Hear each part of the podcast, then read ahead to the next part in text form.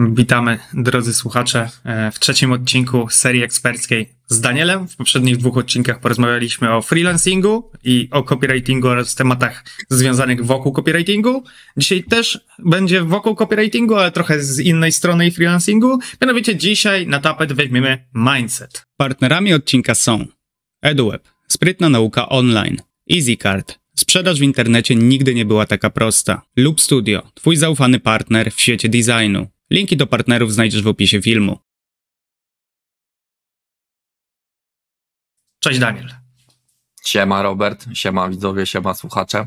Tu, Daniel, mam od początku takie pytanie związane znowu z tym, jak przeszedłeś z etatu na własną działalność. Tak w ogóle jeszcze tutaj wspomnę, że te dwa poprzednie odcinki macie w opisie.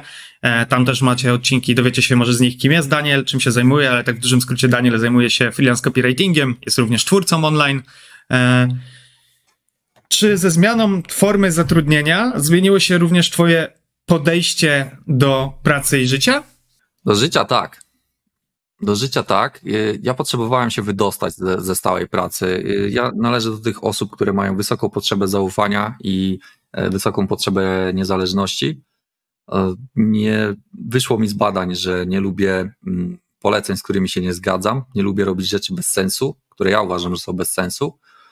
E, nie lubię takich poleceń przyjmować, nie lubię ich wykonywać, nie lubię się z takimi rzeczami męczyć. E, denerwują mnie niekompetentni współpracownicy. To też się zdarzało. I ja potrzebowałem z tego etatu po prostu wyjść. E, psychicznie, psychicznie, o Jezu, to jest nieboła ziemia. Freelance, pomimo tego, że, że będąc na freelance, w 100% na freelance, na własnej działalności, doszły oczywiście inne problemy, które których nie ma na, na etacie. E, przykładowo dostałem, e, zgadnij ile dostałem za tydzień nieobecności w pracy, za tydzień L4 chorobowego z ZUS-u. Strzelaj. 5 dni roboczych. 5 dni roboczych? 8 godzin. Zakładając. Czekaj. 8. No nie wiem, ponad kafla myślę, że na pewno. ja też tak liczyłem. Dostałem 115 złotych. O kurde, to grubo, no. Jak zaglądam na konto w banku, patrzę, przelew jakiś przyszedł od ZUS-u 115 zł. Myślę, kuźwa, tu się chyba jakieś zero z prawej strony zgubiło. Trzeba powiedzieć na tym. Jako, później piszę do księgowej, jaką ja mam podstawę wymiaru, no najniższą, nie? Ale nie ma sensu płacić wyższych składek i to jest trochę problem. To witamy na freelancie, kto prowadzi firmę w Polsce, ten w cyrku się nie śmieje, więc to doszły te problemy, ale przede wszystkim tak, e, spotkanie mogę mieć kiedy chcę. E, o 12, jak potrzebuję wyskoczyć do, e, do sklepu po borowiki na obiad do sosu, to mogę sobie wyjść kiedy chcę. Nie muszę dawać przełożonemu znać, e, bo opuszczam stanowisko pracy, tylko sobie po prostu wychodzę. Jeżeli mam taki dzień, że mi się nie chce robić, to nie robię. Miałem taki dzień chyba z dwa tygodnie temu, w piątek, kiedy stwierdziłem po prostu, że jestem tak wymęczony tymi wszystkimi zleceniami, że od rana do wieczora grałem w Assassin's Creed z przerwą na spacer półtora godziny i to było tyle, nie? Mówię mojej, słuchaj, korci mnie, kurde, dzisiaj, żeby tak rzucić robotą i odpalić Assassina i cały dzień zażynać jak za gówniarskich czasów. Ona mówi, wiesz co, zrób to. Zrób to, należy ci się odpoczynek. Zrób to. I zrobiłem to. I to było fajne, polecam. Polecam, chociaż e, wiadomo, na freelance jak nie pracujesz, to nie zarabiasz, więc trzeba to. Niestety. Uważnie tym dysponować, ale ten komfort psychiczny i przede wszystkim komfort tego, od kogo przyjmuję polecenia. Bo to nie jest tak na, na pewnym etapie, że, że klient, yy, że, że, klient wybiera ciebie, że klient do ciebie przychodzi i mówi masz tu brief, masz tu rób, masz tu NIP do faktury i ma być zrobione.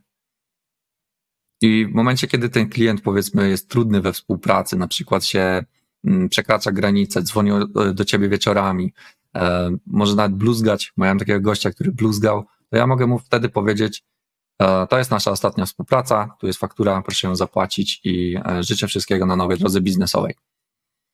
I, I, wtedy się kończy, nie? Wtedy po prostu odcinam takiego klienta i, szukam kogoś, kto zwróci mi ten feedback e, konstruktywny, a nie, e, a nie taki, żeby sobie ego podbudować albo mnie e, zgnoić, żebym e, miał niskie poczucie wartości i niżej wyceniał swoją pracę albo coś w ten deseń. Więc to, ten, ten komfort to jest fajne. Na początku był strach, czy sobie poradzę, to typowe, kiedy wychodzisz z etatu e, w 100%, 100% na freelance, czy sobie poradzę, czy będą klienci, czy wyrobię, e, czy wyżyję, bo nie jestem sam, mam, mam też osoby na utrzymaniu. Ta, ta odpowiedzialność, ta presja, ona jest y, męcząca, ale gdybym miał zrobić rachunek zysków i strat psychiczny, to myślę, że jestem na plus. Mi się też tak wydaje. No w sensie nie jest to na pewno dla każdego, ale też ciężko się przekonać, czy jest dla ciebie nie próbując tego. To też taka moja uwaga. Nawet jeśli spróbujesz, zawsze możesz wrócić na etat, świat się nie skończy. Tylko tutaj znowu wracam do tego, że ewentualnie lepiej mieć poduszkę jakąś finansową. Ty nie miałeś, ale ja zdecydowanie jestem zwolennikiem, żeby ją lepiej, lepiej ją mieć, bo różnie może być. No w sensie dla komfortu psychicznego. Nie wiem, jak to z was tam znosi mm. ryzyko i stres, ale no ja bym się źle czuł teraz nawet jak mi trochę się dojdę, dojdę na przykład do momentu czasami, że nie wiem, muszę, musiałbym coś wziąć z poduszki, to już mi się zaczyna taka bariera psychiczna, jakby się gorzej mi się żyje, w sensie jakbym, jakbym w ogóle nie miał odłożonych pieniędzy, to bym się mega stresował. Bo chociażby jedno wykolejenie ze strony klienta, który ci nie zapłaci w terminie, mogłoby powodować to, że nie zapłacisz rachunku ty w terminie, a wtedy na przykład nie masz gdzie mieszkać, więc lepiej mieć to czasami i dmuchać na zimne. E, a teraz chciałem przejść do tego, no bo jak pracow... Bo ty wcześniej już też pracowałeś zdalnie przed tym, jak zostałeś copywriterem, nie? Tak. Okej, okay, to zmienię trochę to pytanie, bo chciałem zapytać o to, jak to, jak było się przedstawić na tą pracę zdalną, ale już wcześniej tak pracowałeś, więc może inaczej. Jakie nawyki pomagają ci po pierwsze w pracy copywritera, a po drugie w ogóle jako freelancer, pracy jako freelancer, w pracy w domu zdalnie e, dla siebie? Nawyki, bardzo fajna rzecz. Y, automatyzują nasze życie. Przede wszystkim e, to, od czego trzeba zacząć, od czego ja niestety nie zacząłem, czego się jeszcze nadal uczę, to jest mieć cel. Jeżeli masz cel i wiesz, co robisz, po co to robisz i to, czy to, co robisz, wspiera Twój cel, to jest zupełnie inaczej zabierać się za robotę. Bo jeżeli takie siadanie sobie codziennie do roboty i dziubdzianie dla dziubdziania, no to dokąd się zmierzasz, ale nie wiesz dokąd, nie? Mm, nawet jak odpalasz ten samochód i, i wklepujesz e, w nawigację adres, no to musisz go wklepać, bo inaczej samochód nie wie, e, dokąd ma jechać i ty nie wiesz, dokąd masz jechać, nie? Więc ten cel po prostu musi być. E, kiedyś, kiedyś na to się wzdragałem, na, na, na formułowanie celów. Teraz musiałem się z tego niestety wyleczyć. Nawyki, nie chodzę na łatwiznę. Niestety to, to co powtarzam, to trudne rzeczy nas rozwijają. Nie ma łatwo trzeba się pogodzić z porażką. E, ustaliłem sobie zasady współpracy ze sobą, e, które wysyłam klientowi przed podjęciem współpracy. Wstaję rano, idę na zewnątrz, na świeże powietrze, chyba że czasem zapomnę. E, unikam telefonu przed, w ogóle dbanie o sen, dbanie o, tu przed, przed nagrywką rozmawialiśmy z Robertem o, o śnie trochę. Dbanie o właściwy sen to jest po prostu game changer. Jeżeli się nie wyśpisz, to tak jak powiedział Taylor Wedge w Pulsie, biologia zawsze wygrywa. Nie ma, nie ma czegoś takiego, że, e, że się nie wyśpisz, nie masz kaca i, i nadal pracujesz na, na 100% możliwości. Znaczy miałem takiego ziomka, który wypił litr wódki i wstał o 8 rano do pracy, jak, jak skowronek, nie wiem jak on to zrobił, miał jakąś chyba chorą wątrobę albo coś, albo trzy nerki jak mój szwagier. Ale jeśli tego nie masz i się nie wyśpisz i, i po prostu nie dbasz o siebie, nie pijesz wody, właśnie a propos wody, nawyk, tutaj, tak? 3 litry wody dziennie wypite y, i to nie jest sama woda, woda z, muszą być elektrolity, musi być magnez, musi być potas, musi być e, sód i to, to czwarte zapominam zawsze, to ostatnie. W każdym razie, y, żeby to nie była... E, Wapni? Może być, tak, może być.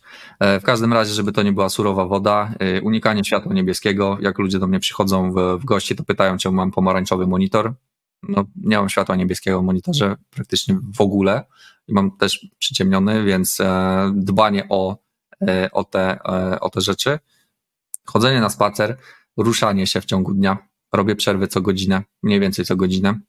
Masz jakiś timer, czy to jest tak, że patrzysz sam, czy coś ci o, mówi, hej Daniel, idź sobie, odsuń się od komputera, okej. Okay.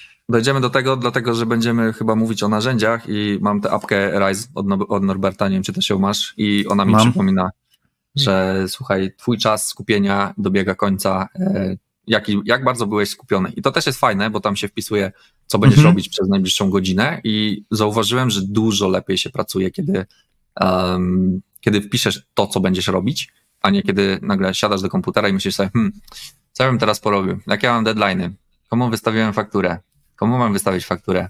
Siedzisz i nie wiesz, i tak myślisz 10 minut i tracisz 10 minut na to, żeby w ogóle e, ogarnąć, co masz do roboty.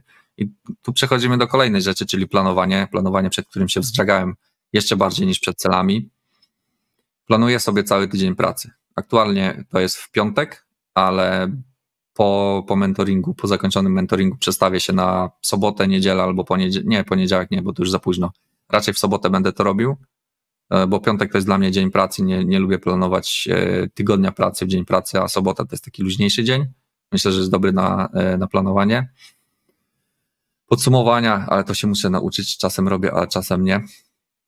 Tu, tu by mi się przydała jakaś apka, dlatego te, ten Rise jest fajny, bo on ci raport wysyła, co robiłeś przez cały tydzień i wtedy widać, że o, dobra, 14% czasu na YouTubie, trochę za dużo, 10% czasu na memach, trochę za dużo, nie? i, i wtedy widzisz. Nie chodzę z telefonem do łazienki. To mega fajne. E, Staram się. Tu się wtrącę.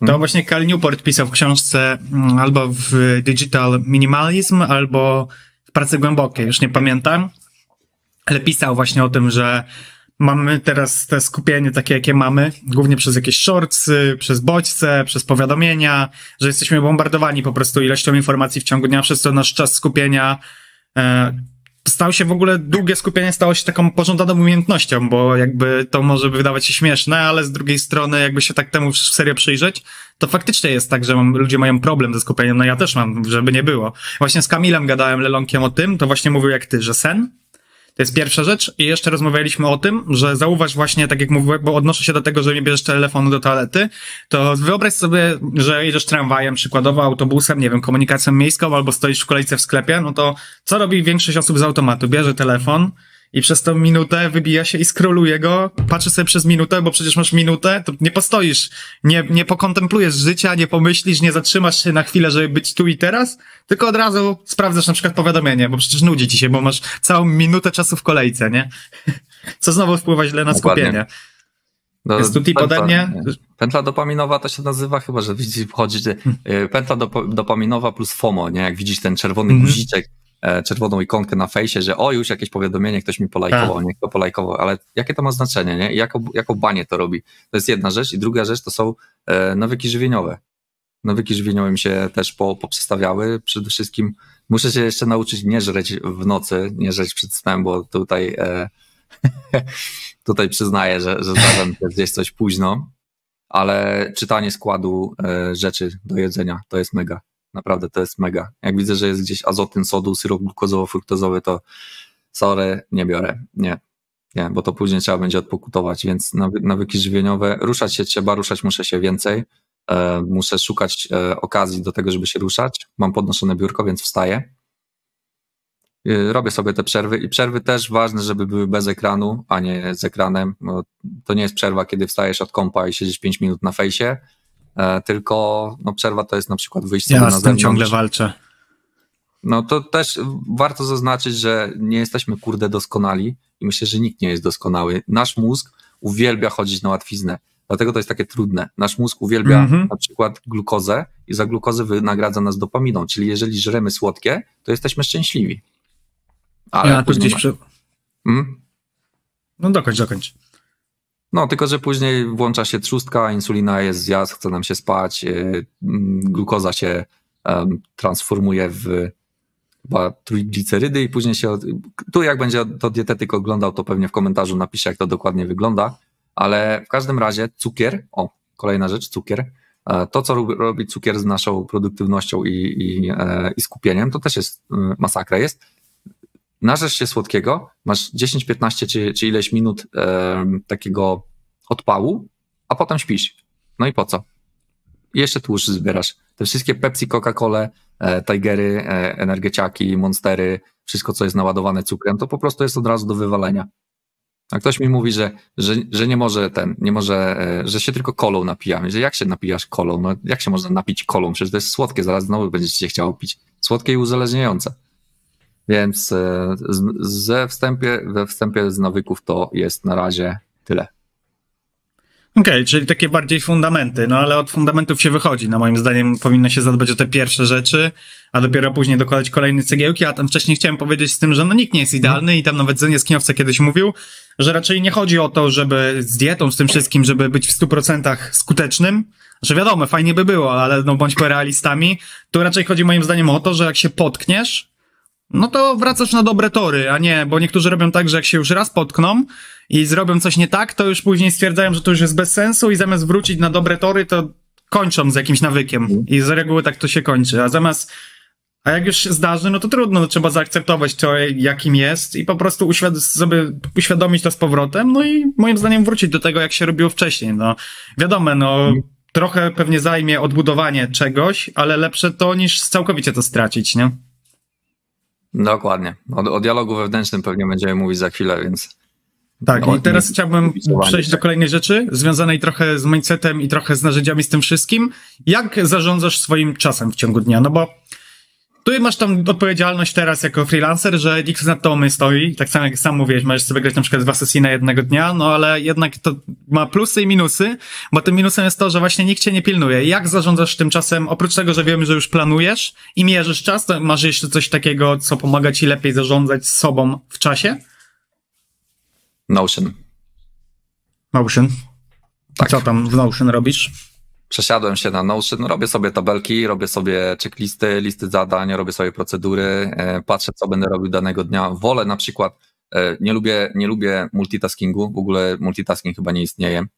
Mm, ktoś mówił, że w multitaskingu tracimy 30% energii w ciągu dnia i 28 chyba procent czasu, nie, nie pamiętam autora, więc e, nie, ostatnio to odkryłem, że jeżeli jednego dnia na przykład mam ileś tekstów do napisania i tylko piszę teksty, to jest zupełnie inaczej mi się robi robota. Czyli, jak... czyli baczujesz sobie, układasz podobne zadania w bloki czasu mm. po prostu obok siebie. Tak, gdzieś któregoś poniedziałku robiłem cały dzień, e, robiłem sobie, yy, nagrywałem i montowałem podcast, yy, we wtorek sobie robiłem teksty, w środę miałem spotkania yy, z ludźmi, w czwartek miałem znowu jakieś teksty i w piątek miałem planowanie, podsumowanie, takie rzeczy, nie? Zauważyłem, że jeżeli na przykład rano mam dwugodzinne spotkanie, a potem próbuję siąść do jakiegoś tekstu, to godzina 16-17 nie mam mózgu. Po prostu nie mam mózgu.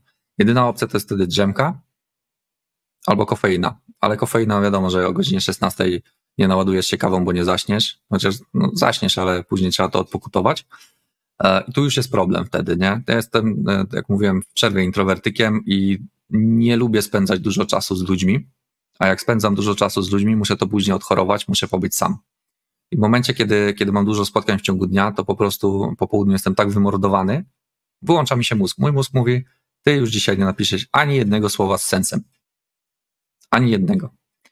Dalej, priorytety, e, zarządzanie deadline'ami, e, trzeba patrzeć, to, e, to kiedy jesteś wąskim gardłem, powinno mieć mniejszy, większy priorytet, bo jeżeli bez Twoich maili kampania nie ruszy, no to wiadomo, że to jest ważniejsze niż, niż na przykład jakiś artykuł na bloga, który może wyjść dzisiaj, a może wyjść jutro. E, dalej, deadline'y, e, to czy jest zapłacone, czy nie jest zapłacone, mm, to też jaki jest klient czasem decyduje, bo część klientów e, jest takich, że wymagają szybko, że chcą już, że, że chcą działania, chcą efektów, chcą, są tacy bardziej, mm, nazwijmy to, natarczywi, a są tacy, że są spokojniejsi, nie? No to wiem, że natarczywego będę chciał załatwić wcześniej, bo będzie mnie krócej prześladował, a jak wspomniałem, nie lubię e, za dużo przybywać z ludźmi. I cel. Znowu wracamy do celu. Mm. Każdego dnia trzeba dokładać ten kamyczek do koszyczka swojego sukcesu, jak powiedział chyba Konfucjusz. I ja to te, te kamyczki sobie dokładam. Wyznaczam sobie cel długoterminowy, później na kwartały, na miesiące, na tygodnie i, i wiem, co w danym tygodniu mam, e, mam zrobić. Wiem, że jeżeli brakuje mi klientów, to mm, idę ich szukać i tak to sobie ustawiam. I patrzę, co mam danego dnia do zrobienia. Układam to sobie pod deadline'y. E, zaczynam też od trudniejszych zadań, bo chcę mieć je pierwsze z głowy, zjedz tę żabę. I i tak to wygląda. Mniej więcej tak to wygląda. Wiem też, lubię oszukiwać system. E, jest prawo Parkinsona, które mówi, że praca zajmie ci dokładnie tyle czasu, ile sobie na nią przeznaczysz. Ja lubię to oszukiwać, lubię sobie skracać ten termin. Lubię sobie czasem rzucać wyzwania, że ok, mam na ten, e, mam na to kopii, mam na to zadanie 5 dni, zrobię je w 3, będę miał spokój. Zrobiłem tak ostatnio w kampanii mailowej, że e, dwa tygodnie przed deadline'em miałem wszystko zrobione. To jest mega uczucie, polecam. Może uda mi się to kiedyś powtórzyć. I tak to robię. Tak to robię. Wiem po prostu, że, że dobra robota musi zostać wykonana, żeby była dobra. Dobra robota, mnie to już nie jest dobra robota.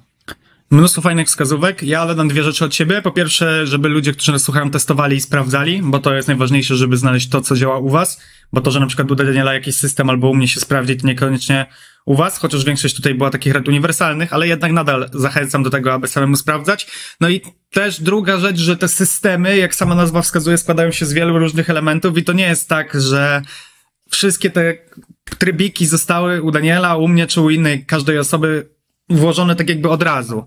To jest tak, że dodajesz jakiś trybik, jak widzisz, że działa trybik, to dodajesz kolejne i nie, chodzi mi o to, żeby nie próbować dołożyć, nagle zmienić całego życia i stylu pracy o 180 stopni, nagle, nie wiem, chodzić spać o równych godzinach, pracować w ten sposób, baczować te zadania i tak dalej, no bo jeżeli zrobicie za dużo naraz, będziecie chcieli zrobić za dużo naraz, to może wam się uda, może będziecie przytłoczeni tą ilością i finalnie zrezygnujecie z tego, więc dużo moim zdaniem lepszą opcją jest dokładać te powoli trybiki, widzieć, że faktycznie dają wam jakieś przełożenie na pracę, na efektywność, na życie, że jesteście szczęśliwci, macie więcej, więcej czasu, zarabiacie więcej pieniędzy, wstawcie sobie tutaj dowolną rzecz. No i jak będziecie to widzieć, to czasem dokładajcie kolejne trybiki i tak powstanie wasza własna machina, że tak powiem. Jeszcze jedno ważne zdanie, które mi umknęło, a teraz przyszło, jak zacząłeś o tym mówić, to jest kończ zadania. Kończenie zadań jest ważniejsze niż robienie zadań. Y, kończenie zadań włącza tak zwany winners effect. I miałem kiedyś taki dzień, mm, próbuję go powtórzyć, że zrobiłem tyle roboty po prostu, tyle zadań skończyłem i, i samo, sam fakt, że kończysz zadanie, daje dopaminę. Daje, daje ci takie poczucie, poczucie sprawczości, że masz kontrolę nad tym, co robisz, że daje ci zaufanie do samego siebie, że jeżeli wyznaczam sobie, że dzisiaj, dzisiaj zrobię e, cztery maile i zrobisz cztery maile, to masz to poczucie takie, że okej, okay, jestem w zgodzie ze sobą, zrobiłem te cztery maile, mogę jechać dalej. A jeżeli wyznaczysz sobie 853 taski e, na dany tydzień i zrobisz z tego 300, to się biczujesz, no bo kurde, nie dowiozłem, zrobiłem 40% pracy, nie?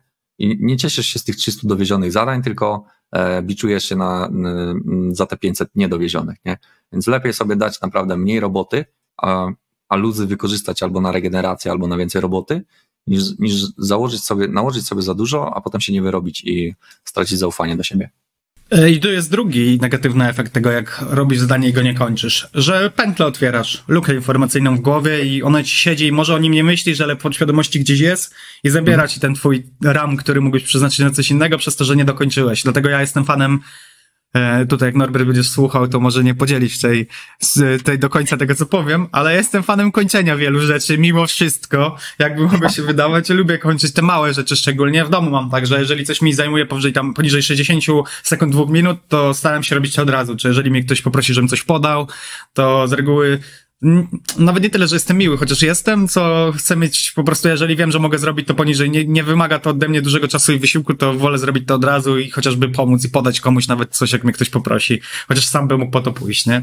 Mhm. I tak, żeby po prostu wyrabiać sobie ten nawyk. Nawet, że o. jeżeli mi coś mam do zrobienia, żeby poniżej dwóch minut, to żeby to od razu robić. Nie wiem, odpisać Dokładnie. na maila i tak dalej zrób teraz. Jeśli nie masz opcji zrobić teraz, zapisz, że masz to kiedyś zrobić. Jeżeli nie zapiszesz, to zapomnisz. Mo, mo, z moją tak samo mamy cały czas, że ona mi mówi, pamiętaj jutro, żeby zrobić coś tam. Mówię, nie, zapisz.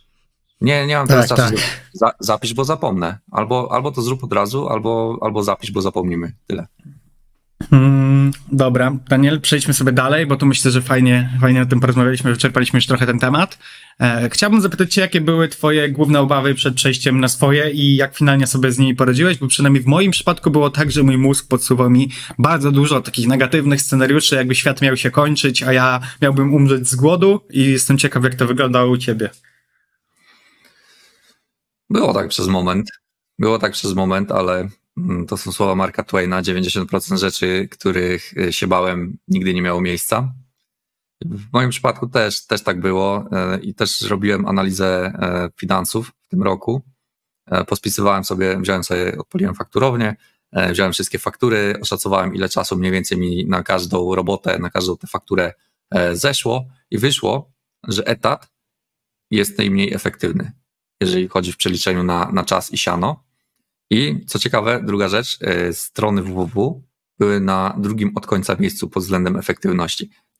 Blogi wychodziły mi najlepiej, wyobraź sobie. Artykuły na bloga. W przeliczeniu na godziny i złotówki wychodziły mi najlepiej. To też mi dało do myślenia, nie? I obawiałem się przez moment tego właśnie, tego co wszyscy chyba freelancerzy idący na freelance, że co będzie, jak nie będzie klientów. Tak, jak źródełko wyschnie. Czy ja będę miał klientów? Ale później sobie pomyślałem tak.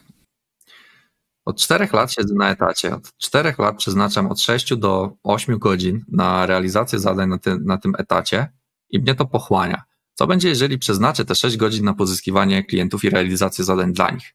Co będzie, kiedy uwolnię te 6 godzin dziennie? Czy nawet 4 godziny dziennie? Myślę sobie wtedy, hmm, może nie będzie wcale tak źle. No i okazało się, że właśnie nie było tak źle. Tylko tutaj też jest ważne to przygotowanie, no bo jednak 4 lata na etacie budowałem e, umiejętności, 2 lata budowałem markę i to też nie, nie jest tak, że freelance zaczynałem od zera. Wiele osób popełnia ten błąd, że wchodzą na, e, na freelance i od razu chcą, wiesz, chcą ogarniać, a później rynek ich weryfikuje i tu się zaczynają problemy. Odnośnie, też nawiązując do tych obaw, bo też aktywnie publikujesz na LinkedInie.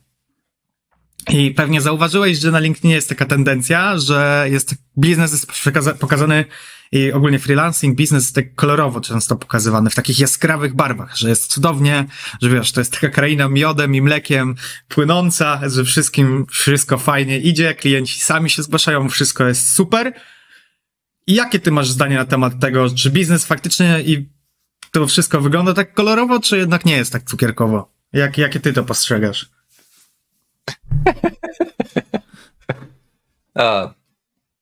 Paulina Macibok w newsletterze pisała kiedyś, nie porównuj swojej, e, swojego zaplecza z cudzą wystawą. Ja nie jestem fanem tej słodkopierdzącej narracji, że jestem taki zajebisty, wszystko mi wychodzi e, i nawet nie chodzę do kibla, tylko nie wiem, wydalam, wypacam to, co mam wydalić, nie, takie, takie udawanie superbohaterów, a później się okazuje, że wiem, długi, faktury niepopłacone i, i w ogóle e, mobbing w firmie i tak dalej, nie? Więc e, nie, ja nie jestem fanem tego. Ja jestem fanem mm, pokazywania tego, jak jest naprawdę, nawet jeżeli, e, jeżeli miałoby mnie to stawiać może w złym świetle. Pokazuje, ktoś mi nawet ostatnio powiedział, że, że fajnie, że pokazuje tę ludzką twarz. Nie, że wszystko jest takie kolorowe, bo kurde, nie jest. Masz taki dzień, że przyjdzie ci trzech nowych klientów, od razu zapłacą kasę i, i nawet dużo od ciebie nie chcą, a masz taki dzień, że trzech klientów ci faktury nie zapłaci i, i nie wiesz, co, z czego zapłacisz czynsz. Są, są takie rzeczy i nie ma co mówić, że nie ma co udawać, że, że tak nie jest, bo tak po prostu nie jest. Nie jest kolorowo, nie jest słodko. Mm, już mówiłem, że kto prowadzi firmę w Polsce, ten w cyrku się nie śmieje. Są ZUSy, są PITy, są WATy, e, są podwykonawcy, są zleceniodawcy. Jest tego mnóstwo, mnóstwo jest do ogarnięcia. Nawet przez prosty błąd może się okazać, że będziesz miał kontrolę skarbową. No ja na szczęście nie miałem pół, odpukać, nie wiem, gdzie tu mam jakieś niemalowane drewno, ale no, no życie, życie weryfikuje, nie? Życie weryfikuje i może się okazać, że, że twój biznes też nie chce straszyć, ale e, Felix Denis pisał, że no, będziesz ponosił porażki. Będziesz ponosił porażki. Nie ma ludzi doskonałych, a jeżeli ktoś uważa, że jest doskonały, jeżeli komuś na zdrowie, jeżeli komuś się wydaje, że jest doskonały, to ma rację. Wydaje mu się. I, i to jest tyle. Jeżeli, jeżeli widzisz u kogoś taką narrację, na przykład na Instagramie, TikToku, czy gdziekolwiek tam ludzie pokazują swoje życie, że tutaj jakieś e, ciepłe kraje, tutaj jakaś gruba faktura, tutaj jakieś Lamborghini, tutaj jakaś piękna dziewczyna lub chłopak obok siebie i, i pokazują to jako, że tak jest codziennie taki high life, no to ja bym w to nie wierzył, ja tego nie kupuję. Dobrze, usatysfakcjonowała mnie twoja odpowiedź, już trochę tutaj siedzimy, więc mam do ciebie takie mm, jedno ostatnie pytanie i jedną prośbę w zasadzie na koniec. Bo tak jak mówiliśmy, no ja też ci nie odpuszczę historii z NBA, więc to na koniec będzie wisienką dla wytrwałych. Wspominaliśmy w pierwszym odcinku, że będzie w drugim, będzie w trzecim na koniec, więc e, jeżeli dotrwaliście do tego momentu i słuchacie nas do pierwszego odcinka, to możecie dać znać komentarzem NBA w komentarzu, komentarzem w komentarzu, masło maślane, ale wiecie o co chodzi. E, chciałem się zapytać, czy dopada ci od czasu do czasu syndrom oszusta? Jeśli tak, to jak sobie z tym radzisz? Non-stop. Non-stop. Mnie też ostatnio dopadł, no. Zwłaszcza jak próbuję coś stworzyć i widzę, że ktoś robi to lepiej i od 20 lat. Kiedyś miałem, e, jak pisałem swojego e-booka, to mm, trochę zaglądałem do Artura Jabłońskiego i tak myślę sobie, ja pierdzielę, jaki ten facet jest ogarnięty, jak on to wszystko napisał i, i gdzie mój e-book jest przy tym, przy tej jego książce, nie? Mm, patrzę na Pawła Tkaczyka i, i facet ma, wiesz, 20 ponad lat doświadczenia i myślę sobie, gdzie ja się plasuję w, w, przy, Pawłu, przy Pawle Tkaczyku. A potem sobie myślę, kurde, ale Paweł Tkaczyk też jest trochę starszy ode mnie jednak, nie? No i trochę dłużej ma tę firmę i, i trochę więcej czasu spędził na to, żeby się, na tym, żeby się uczyć.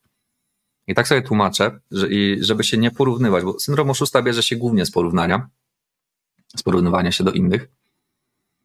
Jedyną osobą, z którą powinieneś się porównywać, jesteś ty z przeszłości.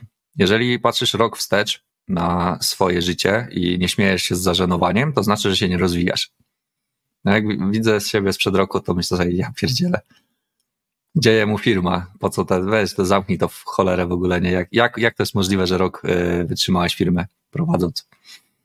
Więc e, druga rzecz jest taka, żeby zbierać dowody skuteczności swoich działań. E, zbieram pochwały, robię screenshoty, wrzucam sobie do folderu.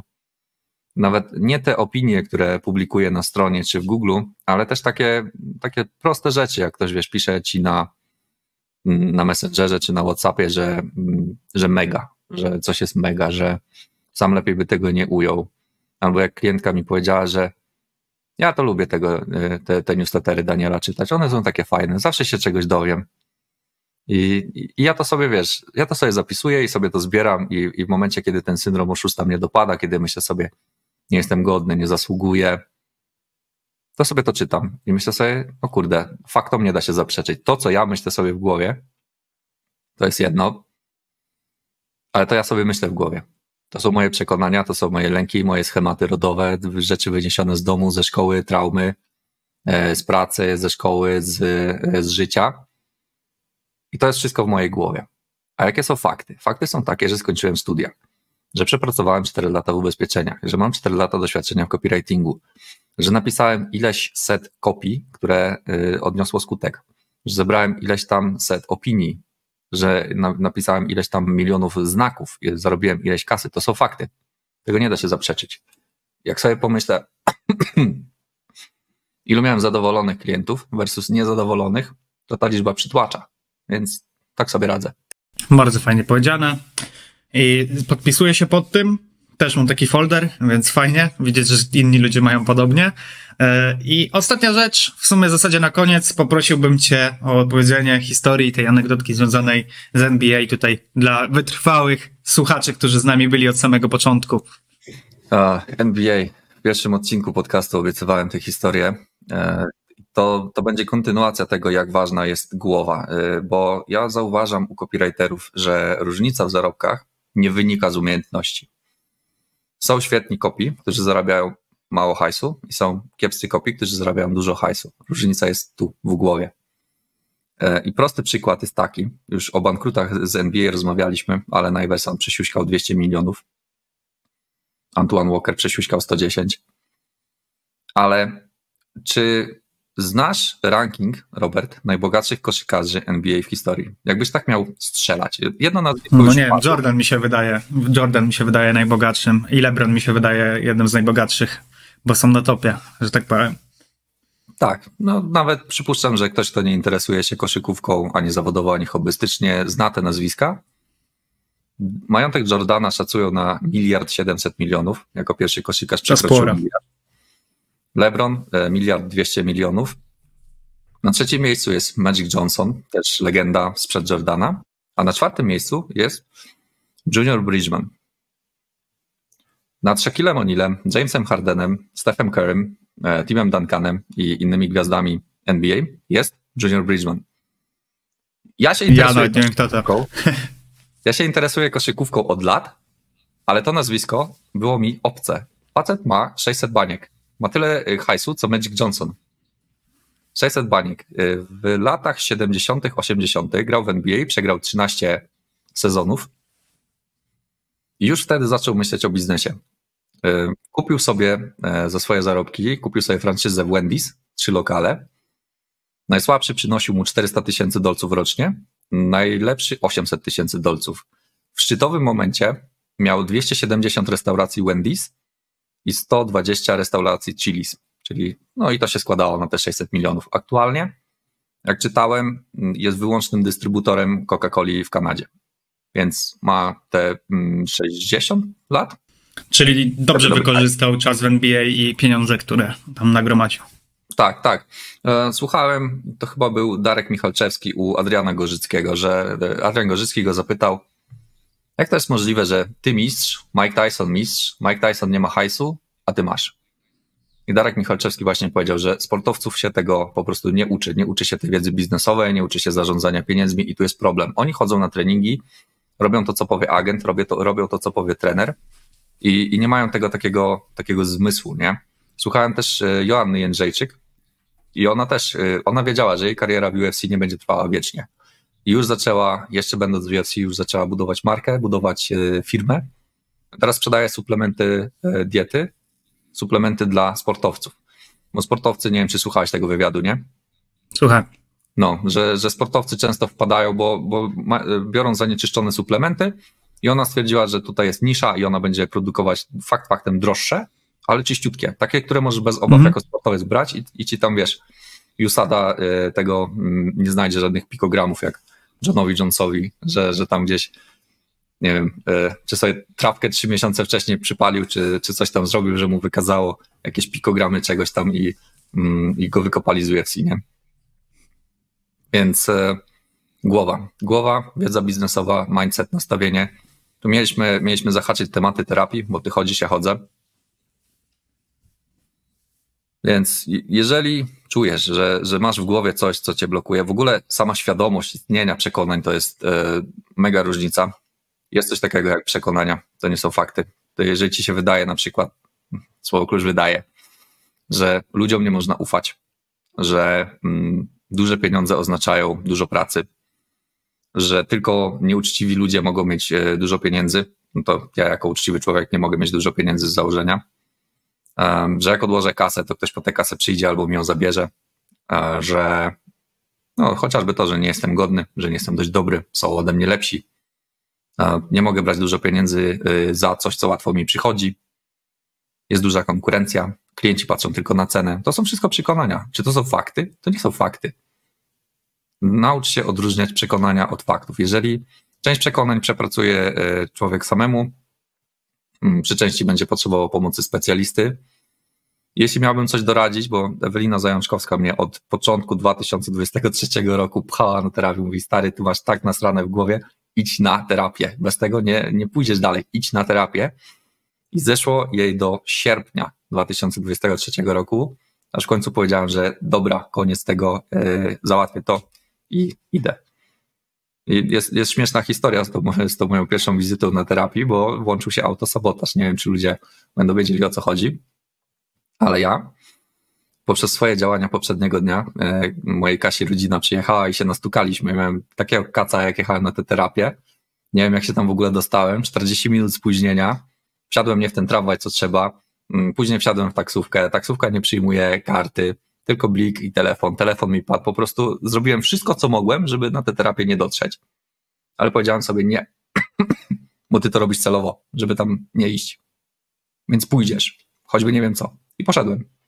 Ja również polecam terapię, tak jak mówiłeś, też chodzę, zgadzam się, warto. No, zwłaszcza, że im dalej jesteśmy gdzieś tam w życiu, tym bardziej mamy taką samoświadomość, przynajmniej moim zdaniem powinniśmy mieć, i raczej to jest kwestia tego, że rozumiemy, widzimy jakieś tam wady, błędy, które popełniamy, pewne właśnie przekonania, które mamy. I uważam, że to właśnie pokazuje, że jesteś świadomy siebie i swoich niedoskonałości, więc jeżeli dążysz do tego, żeby mieć lepszy biznes, zwłaszcza jak masz mały biznes, bo tak naprawdę, szczególnie jako freelancer, no bo jako freelancer twój biznes jest tobą, w 100%, bo zazwyczaj też sam robisz, więc twoja głowa determinuje to, jak będzie działał biznes, tak jak Zaniewski Owsa mówi. Jeżeli jesteś dysfunkcyjny w jakiś sposób, twój biznes też będzie dysfunkcyjny, więc też każdego zachęcam, żeby się nie bać, jeżeli macie jakieś takie przemyślenia, albo może chociaż chcecie sprawdzić, to warto moim zdaniem iść, żeby zobaczyć, czy to dla was, czy, czy wam to może jakoś pomoże, żeby się przekonać po prostu, a nie się tego bać, bo moim zdaniem tutaj nie ma z czego ani się śmiać, ani, nie wiem, oceniać kogoś, kto chodzi na terapię. Moim zdaniem to jest na plus i dobrze świadczy o tej osobie, bo ona sama jest świadoma jakiegoś problemu lub czegoś, lub chce się przekonać, czy coś takiego jest, a nie, nie później już, jak już za późno, jak będzie za późno, że się dopiero zorientuje, albo w ogóle się nie zorientuje, tylko stwierdzi, że już taka jest i tyle. Więc tutaj tak na koniec słowa ode mnie. I ja Ci bardzo dziękuję, Daniel, za tą całą serię ekspercką, za Twój czas, bo dałeś kawał dobrej i wartościowej wiedzy. Mega się cieszę. Znalazłem też kilka takich smaczków, które będę musiał wdrożyć u siebie po naszej rozmowie, więc mega, mega Ci za to dziękuję. I co? I mam, tak jak klasycznie mówimy sobie zawsze po tych naszych odcinkach, wierzę, że kiedyś jeszcze pewnie coś razem wspólnie fajnego zrobimy. Ba, ja dziękuję za zaproszenie i w ogóle seria ekspercka oznacza, że jestem ekspertem w Twoich oczach i to jest dla mnie taka nobilitacja.